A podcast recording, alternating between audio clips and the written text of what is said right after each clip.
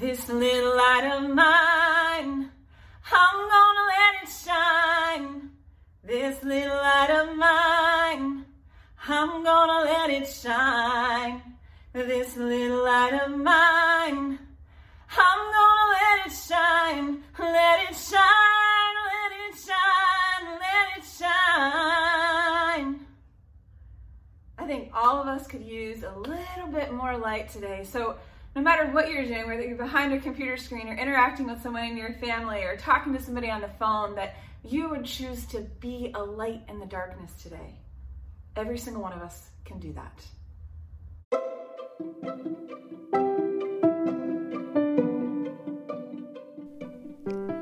You just heard the unmuted Rachel Druckenmiller. Rachel has a very consistent presence on LinkedIn that I really enjoy. She shows up every day, is very positive, very life giving, very generous, very kind. I'm so happy to have her on the show today, and we discuss the unmuted life and how you can have a more unmuted experience without muting other people in the process. Ladies and gentlemen, Rachel Druckenmiller. But uh, it's kind of funny how we kind of connect. Is uh, I have your dad oh. on tomorrow, which is yeah, awesome. he he is a um he's a fireball man. You'll you'll notice. I'm sure you'll notice some synergy. You'll be like, oh, okay, apple doesn't fall far from the tree, and I, I see I see these two and, and why they uh you know are such fans of each other. So that'll be cool to have that. I'm looking forward to it. I'm glad I have both of you kind of back to back. Um, interesting to get some insight. But I, I, want to learn a little bit more. And we started talking about it, kind of this the concept of a unmuted life and how that is manifested it what its its way into your life. You know. Yeah. So you know. Growing up, I was a really shy kid. So I was the kind of an overachiever and um, did well in school, you know, follow big rule follower, you know, very intentional. If mm-hmm. if it was supposed to be a certain way, I made sure that I did it that way, and I tried to make sure other people did it that way too. um, yeah, and I loved I loved singing and I loved writing.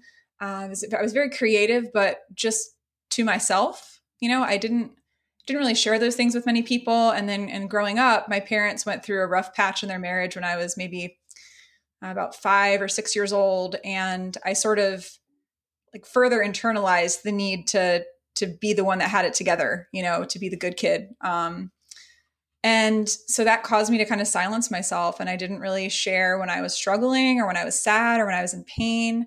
Um, I sometimes would to my dad. He was kind of my safest person to open up to, but um, generally speaking, you know, I, I wasn't vulnerable with many people and you know over the course of of, of my life you know what what started to happen really about a, a, decade ago is i started to kind of feel a shift and experience a shift. And um you know it happened with the work that i was doing. I was starting to find work that i was really deeply passionate about in the wellness industry. Um, i started to do a lot of uh, self-discovery through taking different assessments and going through different life experiences. And um, i started to have this kind of this i guess i started to have a desire to feel more alive and free than i had for much of my life. And my husband and i i think part of it started with um, well in, in, gospel choir in college i i uh, i'd avoided singing in choirs prior to then because you had to try out for them and it was very vulnerable to have to sing in front of people so i just never did it. Um, but then when i got to college there was this amazing choir that had like 80 people so i didn't have to try out and i figured my voice would blend in pretty easily with like 80 other high energy people. So uh, it wasn't until i i studied abroad in spain in college and got to experience this incredible aliveness of of the spanish culture and i came back and i just had a new lease on life and i joined the choir and i you know, two months after being home, I decided to to go up to to the director, the choir director, once practice had ended, and I and I said to him, I was like, I want to try out for a solo. And I started singing, and I let you know everything that had been in me for like 20 years that I, I hadn't, you know, the, the singing we do in the shower that we don't do in front of other people. Mm-hmm. I finally let all of that out and oh my gosh, it was it was so liberating to to do that because it's it's almost like I had silenced my joy. Like I had muted something that brought me a tremendous amount of joy. And I think a lot of us as adults, especially, we we do that. Um, and it, it was the beginning of of me being unmuted, and um, that was 15 years ago, actually. So uh, it started to change things, and that led me to connect to my husband because he was also into music, and so we would sing together, you know, by ourselves and uh, with a couple other people that I was in choir with, and you know that was that was the beginning of me really getting unmuted and, and using my voice in the, in the, way that made me feel alive and and so now it's funny that i went from a really shy kid who was almost afraid to use my voice in front of people to somebody to somebody who gets paid to speak for a living. It's kind of ironic that um we i don't think we talked about this uh i know we didn't talk about this when we were talking off air um, I feel like we have a very similar mm. path in life. Um, I'll explain that, but I want to understand, in, in your estimation, why people mm-hmm. mute themselves and why, especially as adults, why we feel like we can't let our voice um, really mm-hmm. fly. Yeah, I think you know. interestingly, There's a there's a professor, I believe, out of Harvard. I think she's out of Harvard, named Dana Jack, who coined this term self silencing. And Mm. Basically, what she means by that is when we silence our voice, it's typically in intimate relationships. When we when we don't use our voice, and, and often for women, it's you know out of fear of being a burden, out of fear that we're going to be perceived as being too much, of inconveniencing people, of appearing. You know, there's a very fine line for women of appearing assertive and um, another uh, versus you know a five letter word that most women you know really don't like to be called there's a really fine line and so i think a lot of women choose to to not speak up for fear of the repercussions if they do for fear of being rejected from the tribe you know um, women in particular are very kind of relational um, in, in, in, the way that we connect with people and and um, kind of a desire to fit in. And so we silence ourselves. And then i think oftentimes you know and this isn't totally exclusive but just you know general trends. And then with men there's often a concern of appearing um, of appearing weak, of being judged as soft if uh, they open up and share what they're really what they're really feeling, for instance, or sharing, you know, opening up and being vulnerable. That is not something that uh, they're really given permission to do, and I think that's unfortunate because everyone has feelings, and everyone should have permission to feel what they feel um, without judgment. And so, what happens is we kind of suppress and stifle and mute and silence our thoughts and our feelings and our desires. And it actually leads to a whole slew of health problems. So it leads to can lead to depression, loneliness, lead to marital problems. It can lead to um, heart disease, irritable bowel syndrome, uh, eating disorders. And so these are all ways that we're, you know, basically suppressing something that we have an innate desire to release. who are the or what are the originators of muting people? Is it parental influences, friends? What have you seen? Research, observation that have been the most influential aspects of muting a person's behavior? You know, I think a lot of it. Um, I think I think it's a I think it's a blend. So I, I think it can be parental. I I've, i know there's a book um, called Big Magic by Elizabeth Gilbert that I, I really like and have read, and several years ago on one of her podcasts, she was talking to somebody and sharing a story about how there was a guy who really loved art, right? He loved to draw. And um, when he was a kid, he had a parent that said something really hurtful and critical about him and made fun of the fact that he was interested in art. And he took like 30 years. He, he, took a break from art for like 30 years because he was so negatively impacted by the words of his father. A hell of a break. Right? Is that wild? like that's to get so it can be an incident. It can be one incident where someone says, like, you're not a very good singer, or or you talk too much, or you know, nobody wants to hear what you have to say, or so i think it can be i can i think it can be a single incident that does it. I think it can be a tendency. So if we grow up in families where uh, we just talk about keep everything on the surface and, and, and we're not going deep at all if that's like the norm in our family to not talk about things when we're struggling or when we're sad um, or when we're curious uh, when we're uncertain about things if we're not allowed to explore those kind of either what we often perceive as more negative or nebulous emotions I think we just carry that with us into adulthood and assume that those are not safe places to venture into. So we just don't even initiate conversation. And then it shows up in, in like that person's marriage, right? So if you grow up in a family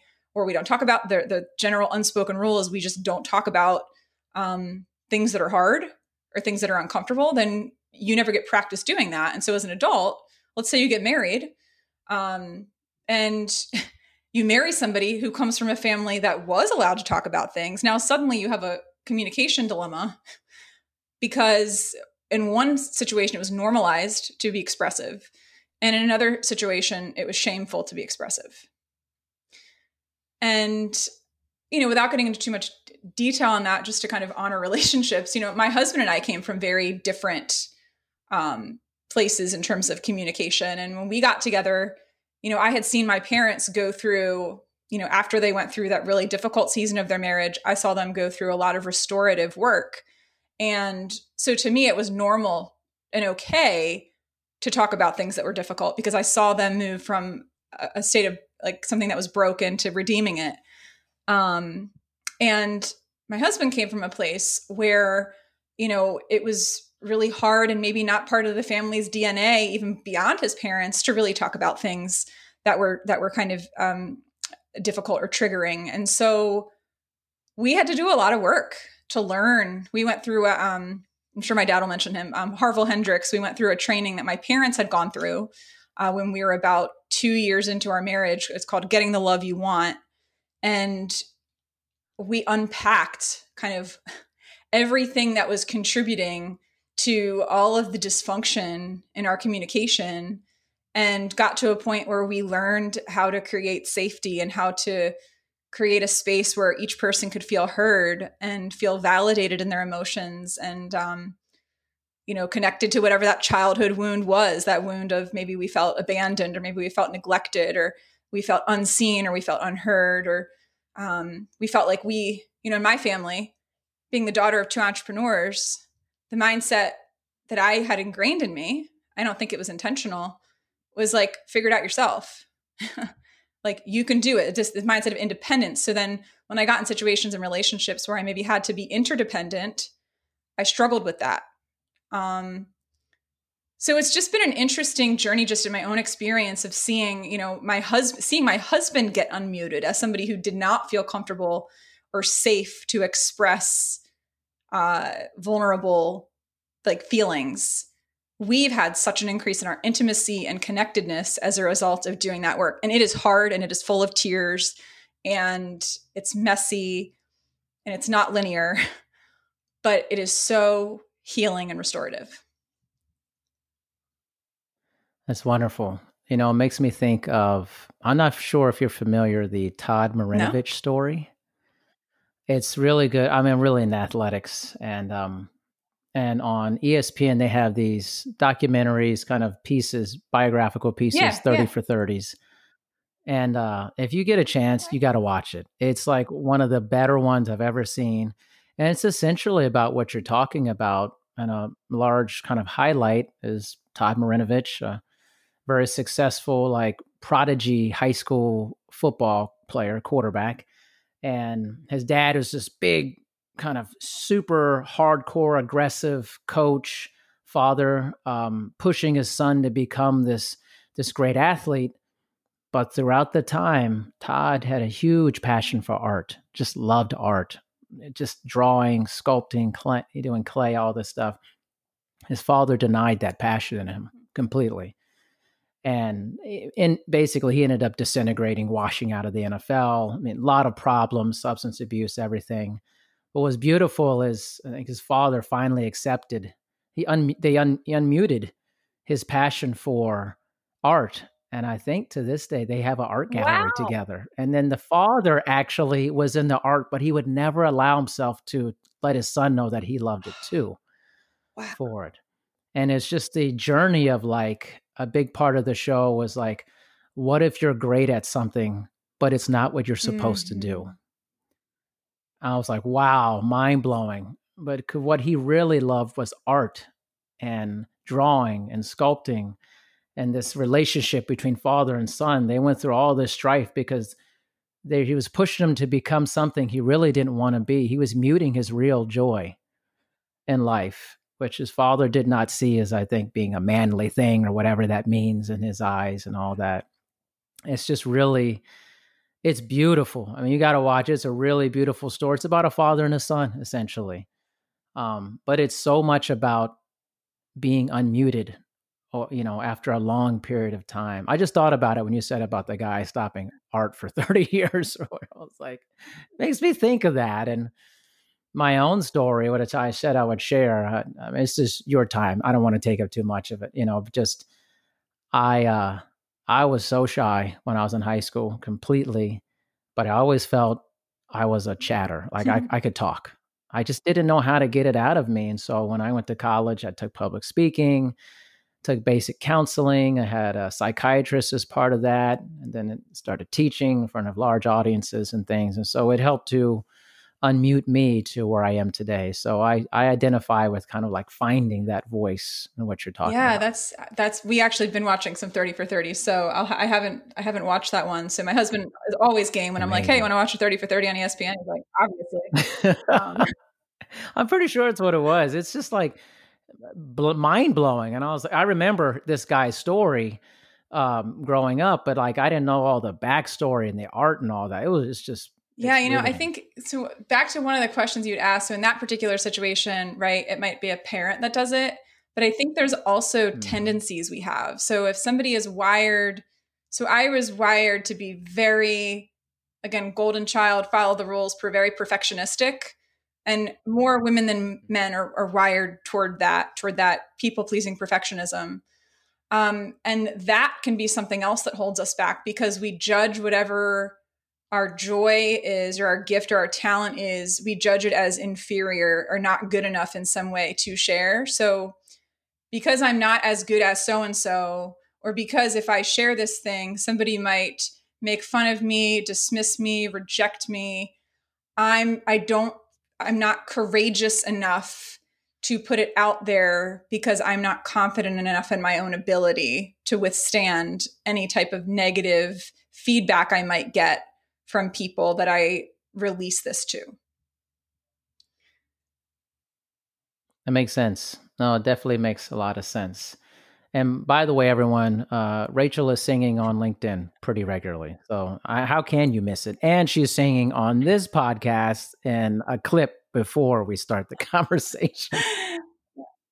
And she's a very good singer, by the way. Thanks. Yeah, you know, it's it's interesting. I feel like we mute certain things so we mute our joy, right? I think we also one of the things I did a lot of is, you know, we we mute ourselves in relationships, we talked about too.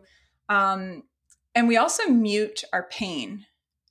So I was very I was sick frequently as a kid. So I had chronic ear, nose and throat infections from the time I was like 4 to maybe like 16 and then I had um, chronic respiratory issues like bronchitis and um, sinus issues. I had maybe a half a dozen surgeries by the time I was a sophomore in high school on my ear, nose, and throat. And so I would actually lose my voice uh, starting probably in high school through college, my through my 20s. I lost my voice for varying periods of time or would have significant vocal strain. Um, and so I literally was like silenced in that in, in those situations. And in a lot of cases, it was due to the fact that I wasn't listening to my body. So I think a lot of us, especially as adults, we have a symptom, we take something to suppress the symptom because we don't want to be bothered by the pain and the inconvenience and the discomfort. And I, I mean, I had acid reflux. I had like a fire, figuratively and literally, I had a fire in my belly uh, from the time I was mid teenager, you know, maybe 16, 17. And I took medicine for that, reflux medicine, for almost a decade. Um, and then as I started speaking, so like 2013, 2014, as I started speaking, as I started opening up, as I started making changes to my diet to take out foods that were unknowingly making me sick for most of my life, um, that as I did that, my symptoms, like kind of that inflammation in my body, dissipated. And I can't help but think that there's a connection that it wasn't just that I was making physical changes, but I was also making changes in how I was showing up because I was starting to use my voice to spread messages to more people through writing. I started a blog, I started, you know, doing workshops and trainings and um and then in my career, I'd say like you know, I it was hard for me to be in those situations where my voice wasn't always reliable because as a speaker if you don't have your voice you can't do your work.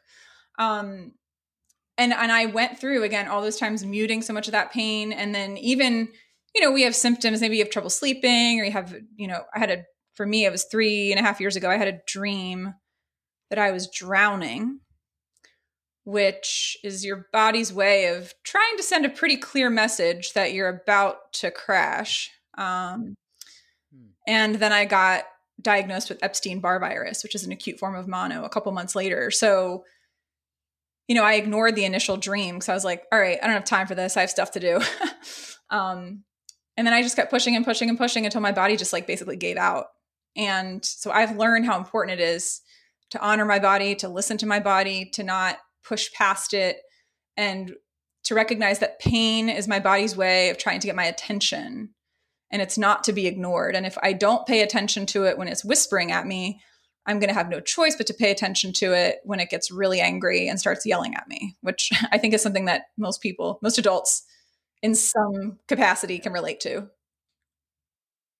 I would say a lot of adults can relate to that. And um, it's interesting what we do. We feel something and we mm-hmm. kind of hide it and we just keep it and we're like, well, let me just see how this goes type of thing instead of being open about it. And I'm, you know, I'm also interested in like, what are your thoughts on people who feel like they're unmuted? They have a, they, they show their voice and they're putting it out there for others to see, but it, it's not necessarily positive. You know, it's just almost reckless uh-huh. with their voice. Yeah. I think that's a huge like asterisk with being unmuted because being unmuted could if if you're being unmuted mutes somebody else then i would say that's not healthy. So right if you say oh well i just want to say because you, you hear people say stuff like this right? Like well i'm just speaking my truth and i'm just being authentic. Well if your authentic truth means you just character assassinated somebody else then that's not okay. I think that's so important to point out because I think people can say, yeah, you know, I'm I'm flying this flag. I just say whatever I like. I'm my voice and yeah, I mean, you have you can say things. I mean, and you have freedom of speech, but not freedom of consequences. Exactly.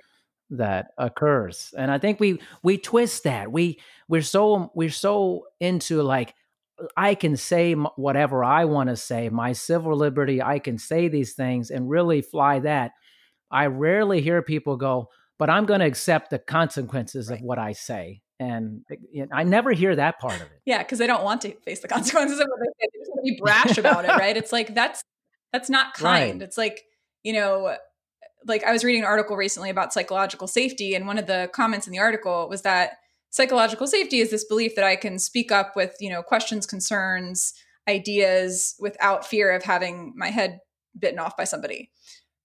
But the disclaimer there is the same thing. If if you speaking up makes somebody else feel unsafe, then you have sabotaged the very thing that you're trying to create for yourself. So it's really important to have the self-awareness and the humility to recognize when how you being unmuted mutes somebody else. That's wild, actually, in that sense. How do you navigate that, or how can people navigate that better? Because I think I, follow me for a second. I feel like what we do virtually, especially in our lives today, is the bar is very low to entry into having a voice. And like I think about like when I was growing up in the 80s, it you know, in terms of having a, a voice that carried across the planet virtually all over, that that really wasn't there.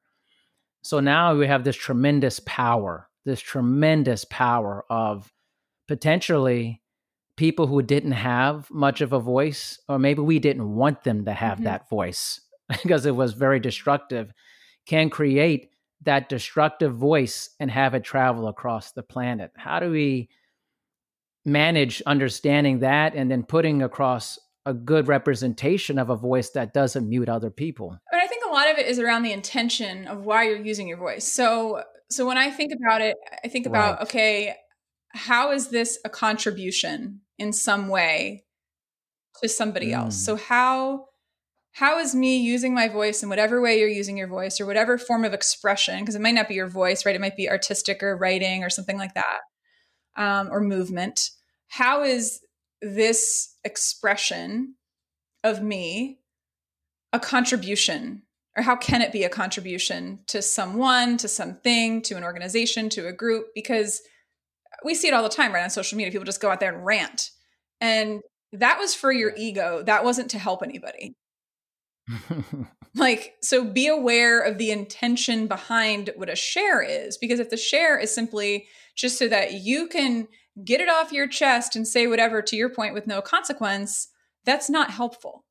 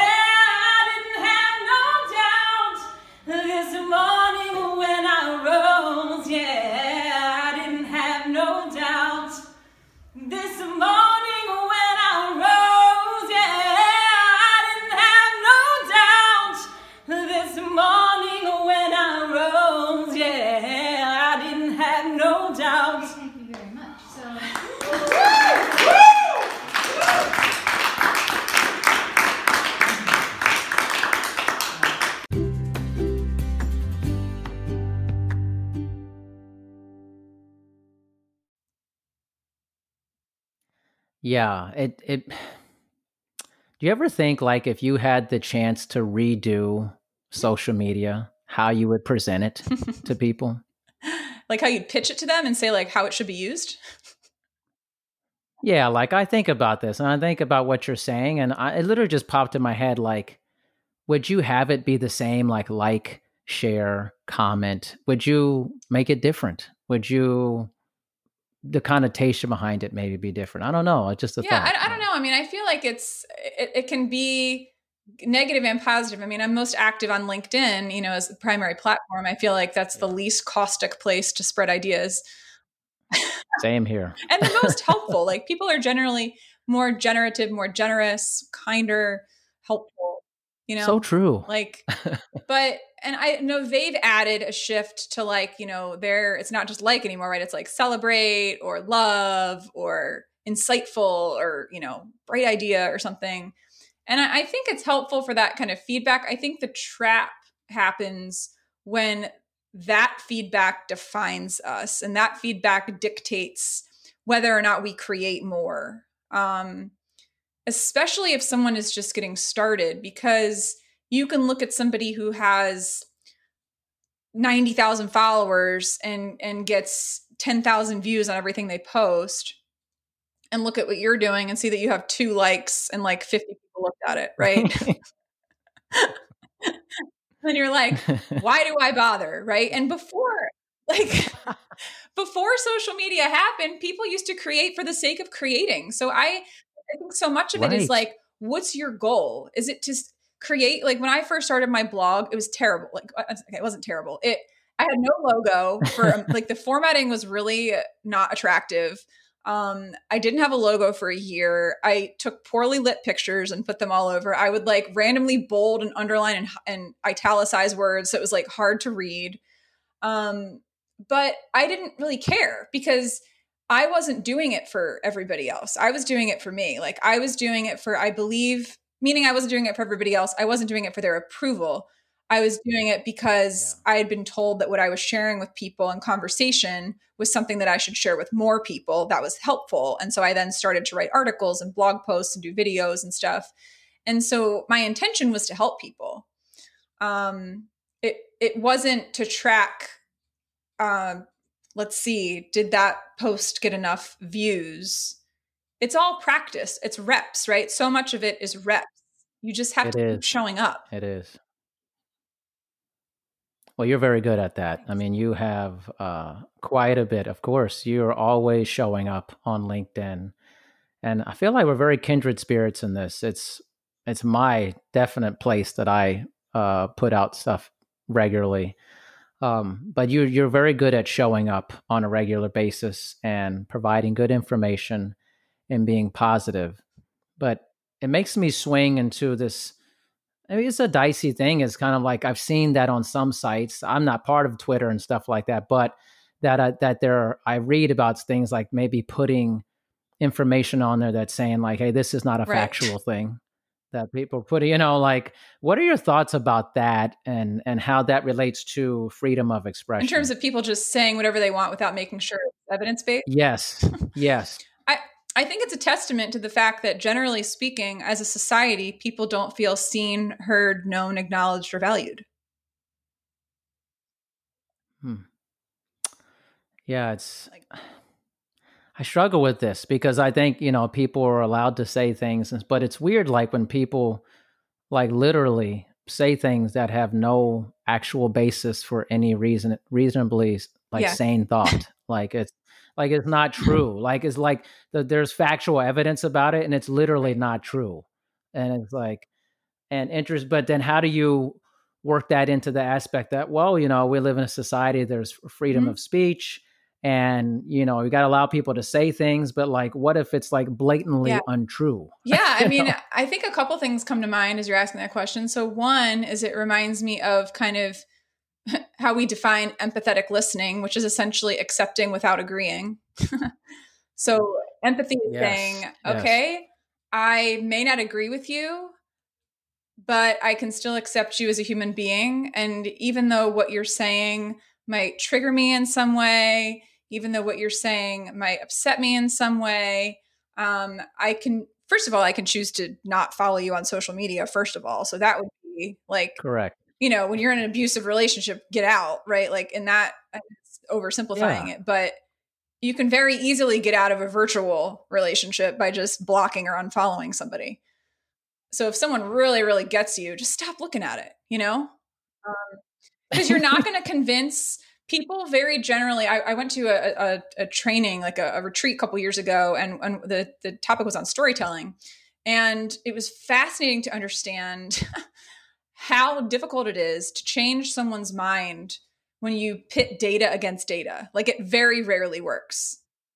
Like almost never. Once someone has come to believe something, you're not going to change their mind by giving them a plethora of data to prove otherwise. What generally changes people's minds more if they are going to change is some type of storytelling based on a personal like uh, uh, you know even if it's anecdotal based on an actual human's experience that that has a much greater likelihood of of perhaps shifting someone's experience or asking a question as opposed to just going at them with more data it's not and we do it all the time people do it all the time you're realizing this is very counterintuitive to what yeah, people do very. right i mean like people throw evidence and data and I at like crazy like i have these 10 research studies that prove my point right. about this yeah you know? and, and that's why i like get curious with people so part of it is again some people do it just because they want attention because again maybe they don't feel seen in their marriage or maybe they don't feel seen by their parents or maybe they don't really feel connected to a community of friends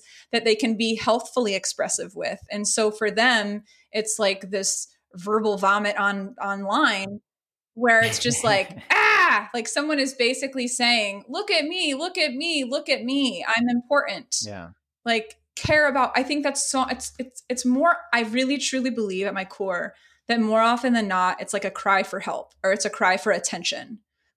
More more than anything because people who are really healthy don't do stuff like that. Agreed.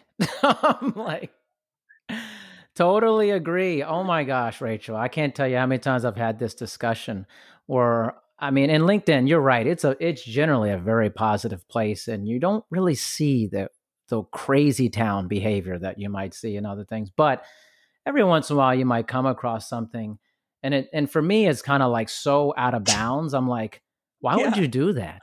Like, like if you're like sane and like cr- you critically think and you think about the consequences of behavior and how this will actually come across, you wouldn't do that. Like most successful people and that I, you know, my life, they don't exhibit yeah. that behavior no. ever. So it does seem like it's attention seeking well, behavior. And also, and sometimes people feel I, have seen it happen, and some people, some people I know, um, even some people in my industry, who get really loud because they felt like when they were being nice, nobody listened to them. Oh, and so they feel like, well, apparently I didn't get your attention when I was just like, like sharing this at, at a more level headed way. So now I'm going to be antagonistic about it because you weren't paying attention before. And I, have seen this happen. And, I, and then I've gotten to meet these people in person and been like, you're such a nice human being. Why are you such a jerk on the internet? Like, I have had this experience with multiple people, and I've had situations where I've had people comment on something a couple years ago. Some of the people who are like the, the internet trolls, right? And they commented on something and it was a dig at somebody else commenting on something that I had posted. And I, without hesitation, will send a direct message to, the, to, to whoever these people are. I've had this happen with multiple people and say, hey, you know, I'm a fan of free speech, um, but I'm not a fan of you attacking somebody on my platform. If you want to do that on your own platform, I don't think it's all that great, but go ahead. But I'm going to, either you're going to edit your comment to not be unkind or I'm going to delete it. I've said that to people. What do they oh, say? They change it. They change it. They, they might fight me a little bit, but I'm like, all right, well, fine. I control my stuff, so I'm just going to delete it. I'm just letting you know. Like, I'm giving you to tomorrow, or giving you like the next couple of hours. Either you go in there and change it because I know you live on here anyway, or or I'm going to delete it because I have worked really hard to build up a platform that is life giving and that doesn't yes. mute other people and being a bully mutes other people. So so that's my rules of engagement and if you don't want to follow them by all means go do your own thing but don't do it on my stuff. You're very similar to me. Man i knew there was a connection. Like i have spent over a decade on linkedin building up my genuine how i am in person. What you see from me on there is exactly how i am in person and saying this is a positive, like you said, life giving, um, very genuine. I care about helping other people. Projection. Again, it's me. If you meet me, you'll know the LinkedIn me and the real me and the whatever me somewhere out with friends. You'll you'll be like, oh, this this is very congruent. This makes mm-hmm. sense to me. How do you how do you reconcile though for a person who goes, I'm really nice, but I have to be loud for people to take me serious. I mean, well, part of it is I try to get to know them a little bit better. So for some of these people, I've gotten to know their backstories and I see a tremendous amount of pain. Um, perhaps pain, suffering, um, just like unexpected trauma that they've had to go through. And I'm like, all right, this is just like a wounded animal, right? It's like we, have heard the phrase hurt people hurt people, you know? Yeah. And so part of it is having some of that compassion and just to say, I've said this to people. I've I've had it's funny.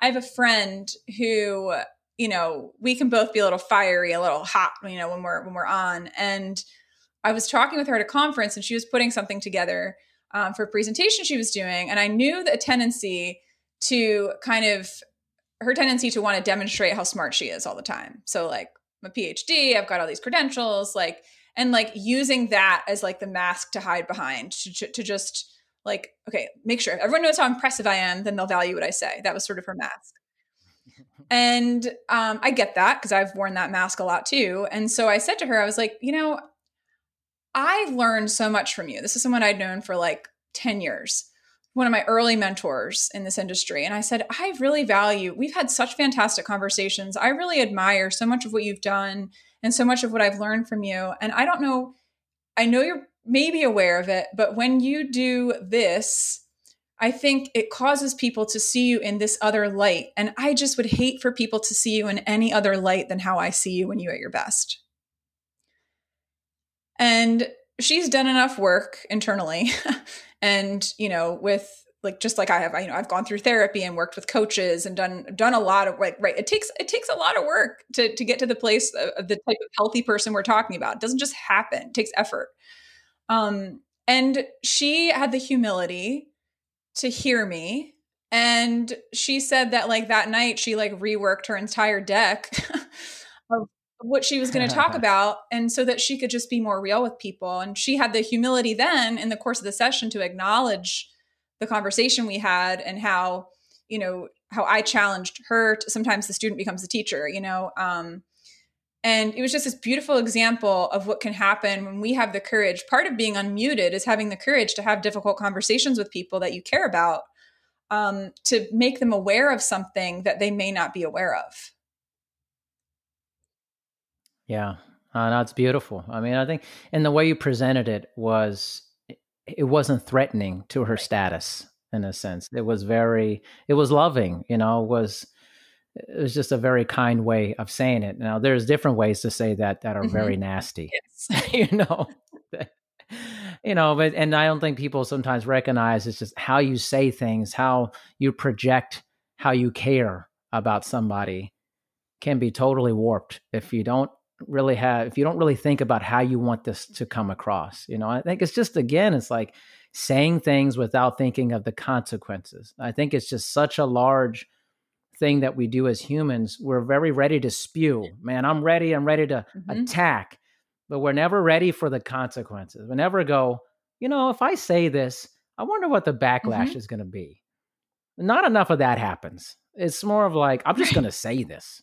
Because I don't care. And you know, the funny thing is, those people are the first to say, I don't, I don't care. care. what anybody thinks of me. And I'm like, BS. Yes, you do. Of course you do. You're, it's like you're a sociopath. if you don't care what anyone thinks, you're a sociopath. So that's probably not true, right? Pretty much. Yeah, you're probably not a sociopath, so I'm sure you generally care. You get hurt when people say things about you that aren't nice, but I mean to say you don't it's like people say, "Well, I don't care about other people." I'm like, "Really?" I'm like, I mean, come on, man. I don't you know, or yeah. my favorite, my favorite is I just have low expectations all the time and that way, you know, I won't be disappointed. I'm like, mm. "Are you mm. serious?" like so, do you have low expectations for your job performance, for your significant other, for your child?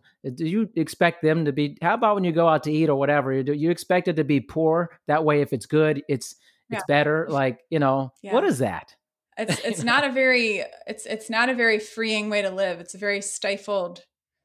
It's hard, right? And again, but some of that might be shaped. So much of this is like the the nature nurture stuff, right? So much of it is shaped. There are certain tendencies we each have, and they're they're shaped not just by our caregivers, but by our peer groups. I mean, I dealt with a lot of rejection from my peer group. I did not feel like I fit in as a kid in school. Um, I was like, first of all, I was like a non-Catholic kid going to a small Catholic school for 12 years. My aunt is a nun and we're not Catholic, so that's kind of weird. But like but I was excluded from things just by virtue of not being the same exact faith as everybody else that was there. And so from the time I was like seven, you know, I was dealing with, I mean, you know, in our brain, I don't know if a lot of people know this, but when we experience social rejection, the part of our brain that lights up when we're in physical pain lights up when we experience social rejection.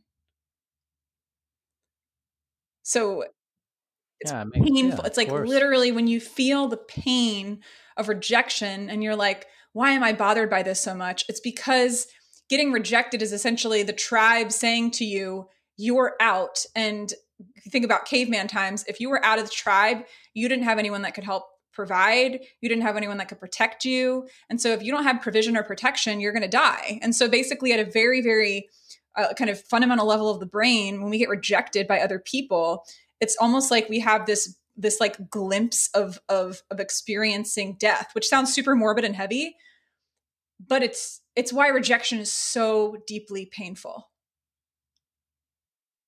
yeah it's been voted mm-hmm. off the island right you know and that's very difficult to take. So some people they try to form their life in situations where they won't they will they will experience as little rejection Correct. as possible. and and as a result as little connection as possible because inherent in connect to connect at all is a risk right? To open yourself up to another person to share what you think or what you feel um, to reach out to somebody to ask how they're doing um, to ask someone for the even just for me reaching out to you to have a conversation you know like um, yeah. it could have been ignored or there could have been a no like we by by virtue of attempting to connect we are setting ourselves up for the potential to be rejected but living a life where you're not connected is i mean that is the thing that leads the most to a thriving life a social connection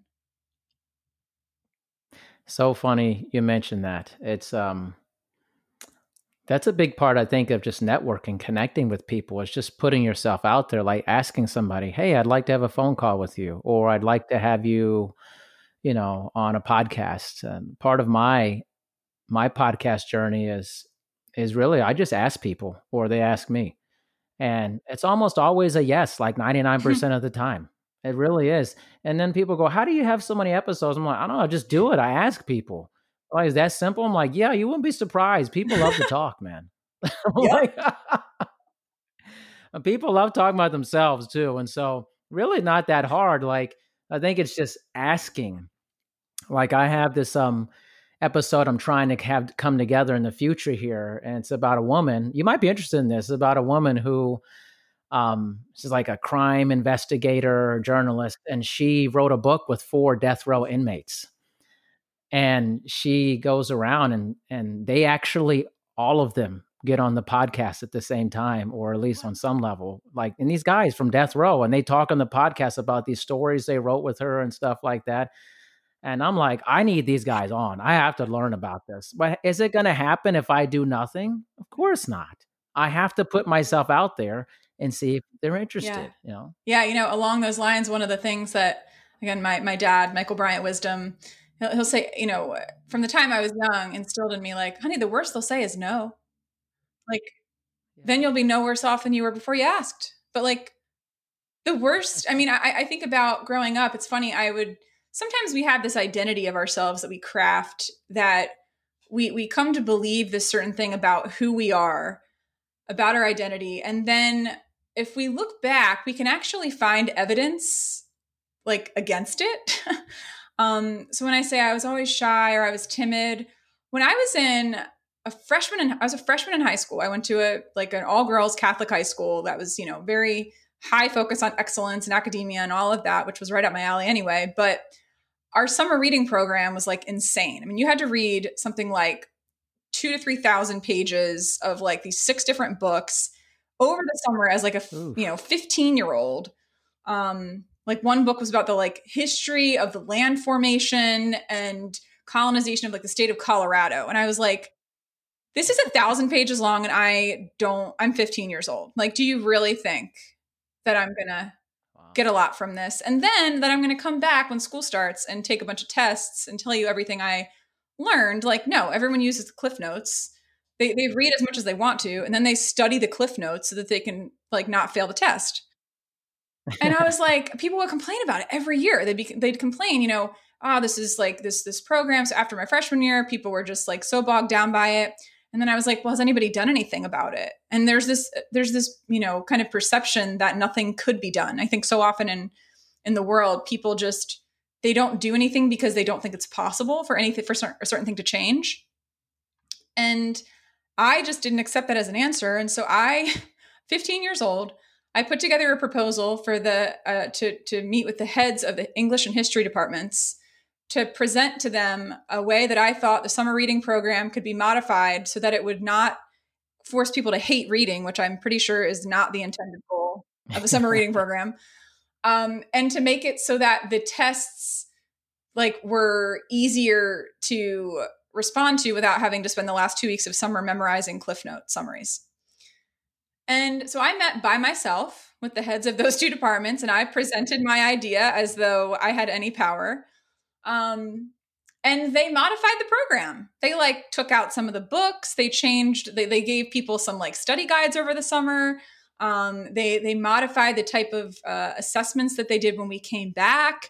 And and that was one of the first uh, experiences that i had of using my voice of being an advocate essentially and you know part of the word advocacy like voc is like voice part of the word advocate is to use your voice and um, i had a very early on experience in my life of seeing that I could I could make change happen.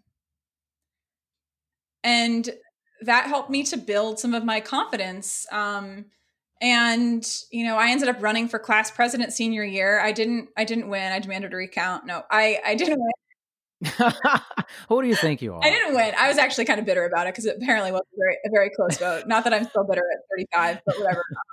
It, it doesn't sound like that at all, you know. But you know, I decided I didn't win the election, but I was like, all right, well, what else can I do to have an impact? You know, people are getting into colleges and they have these different cool things they're doing and they they're having like birthdays that we could celebrate and we have all these events happening as seniors.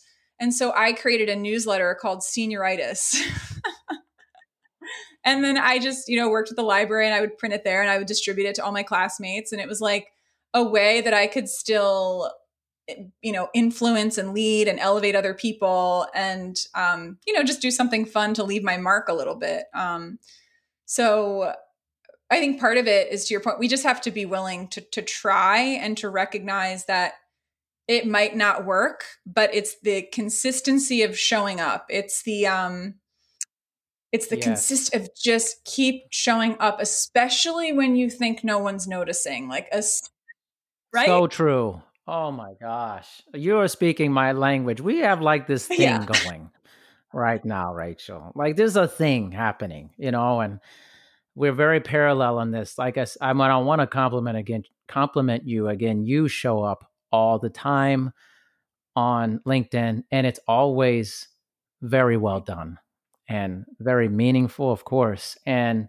it makes a lot of sense. You know, sometimes when people show up a lot, it, honestly, it kind of annoys me like if it if it's like not, you know, if it's and it feels like you know, self indulgent and always like, but you always come from a good place, and I always appreciate that, you know, and I feel very similar. Like with my podcast, is you know, somebody somebody will ask, man, you have you're up to like 131 episodes. Like, how do you do that? I'm like, I don't know. I just do it. I don't like. I just do it. I just book them. I do them, put them out, book them, do it. It's yeah. not magic. I'm like, you know. I don't know what to tell you. It's just doing it. And my brother and I, my brother's a very successful full time hip hop artist. And he's just like, all I did in life was just kept doing stuff. I just kept doing it. I did the dirty work. I just kept do, showing up literally regularly. And it's that, it's that weirdness of when you think you're doing stuff and you're like, man, nobody's listening to this. I don't know if anybody's listening to this. And that's when you got to really yep. push through. Yep. you know? Yeah, my my friend uh, Kate Ladon, I was talking to her. She's is an expert in like LinkedIn branding and, and personal branding and marketing. And she, we were on a call one time, and she had this zinger that I was like, "Oh my gosh, that's such gold!" And I put it in a video. It's probably one of the most watched videos I put on LinkedIn. And the phrase is totally connected to what we're saying. It was um, "Sloppy success is better than perfect inaction." Oh my gosh. Sloppy success is better than perfect inaction. Wow. Wow. Just showing up regularly, right? And doing nothing. Yeah. And recognizing that, like, when I, I look back at the first videos I ever did on any social media platform, and I'm like, oh dear. Like, you know, I, I was so like demure. I, I didn't seem confident and sure of myself. I, I, which to me was a reflection that I wasn't comfortable with myself. Um, and now I'm just like, to your point, I am who I am. Like what you see in a training, what you hear in a podcast, what you see in a LinkedIn video is the same kind of experience you're going to get if we sit down at a coffee shop and have a conversation. Like it's the same thing because it's too exhausting to try to be five different people at one time. it happens all the time though with people. Is there are different things I saw on um uh, a comedy special with Jim Gaffigan a while ago and he was saying that he's like, you know, if you ever have like different sets of friends and like they each know different things about you and you're like well these people don't know this about me so don't mention that. And these people they see me like this and it's, it's so true oh i did that. I definitely had different pockets of friends even though i struggle to have friends in general like the friends that i had i was like okay this is my school group and this is my church group and this is my neighborhood group and like if these people ever hang out i'm going to be in a panic like you know? So it's just right. it's so interesting and so I, I think so much of this is is part of the self-awareness piece is is one is letting people speak truth to you. So being someone who's receptive which requires a significant degree of humility and is not something that i really started experiencing until about three years ago um, because i just had like fort knox around me where i was like you will not judge me. You will you will not question me or I will bite your head off. You know, like it, I didn't have to say it, but people kind of felt it, I'm sure. So, um, but now it's like people can have candid conversations and say, Hey, how are you? I see that you're doing this like out there online. Like, how are you really doing? You know what I mean? And then I can like, I can be honest, you know, or if I'm doing a, you know, after I had this car accident a couple weeks ago, I, I was still kept up doing videos on LinkedIn because I felt like it was important to show that just because somebody shows up with like you know, positivity and encouragement most of the time does not mean that like we live with our head in the sand or that we're in denial of difficult emotions. And so I thought it was important also to share when like you know, when you are struggling or when you're having a difficult day or to acknowledge that it's okay to be sad or it's okay to be angry or it's especially you know with what's going on with the coronavirus that it's okay to grieve like we need to have space to honor that and not just be like super tough and push through it and show how strong we are. Like that's not strong to deny your own feelings. Totally agree. I mean, it's it's very interesting. I remember one time I I put up a post and I was like, because I'm I, I'm very positive with things, but I was like, it's really hard to be positive. I'm like, it's like it's a lot of weird stuff going on and sometimes i just don't want to be positive man i really don't but i'm i'm i'm gonna push through but man it's t- it's hard mm-hmm. you know I'm like it's not just waking up feeling great and going oh man you know what you need to be positive and stuff it's like yeah sometimes i get up i'm like i really don't want to do this man i really don't want to like be chipper and happy and you know what right. whatever it's it's just part of it. Yeah, sometimes. and acknowledge it. It's like, hi, hi, I'm human. All that does is humanize us, right? Like, makes people, you know, feel like they can relate and connect more. Yeah, totally. I and um, I just love that concept of the presentation of muting or unmuted life, and you know, it feels like just being yourself, um, presenting yourself in in the way that it feels native to you, but is also, like you said, not muting other people in the process. And I think if you can aspire to that and then have execution and action of that, you'll be much happier. Yeah, and feel more alive, right? Like for me, I think like there's a, a quote. I'm going to botch it a little bit, but by Howard Thurman, it's like you know the world, um, like what the world needs is like people who have come alive. I cut off the first part of the quote, but um, you know that's what the world needs is people who are who are who are like like joyfully alive you know because we it's like we get one shot here you know what i mean? And and if we don't connect to that if we and, and all of us as humans we have this creative potential inside of us i believe um, that we're naturally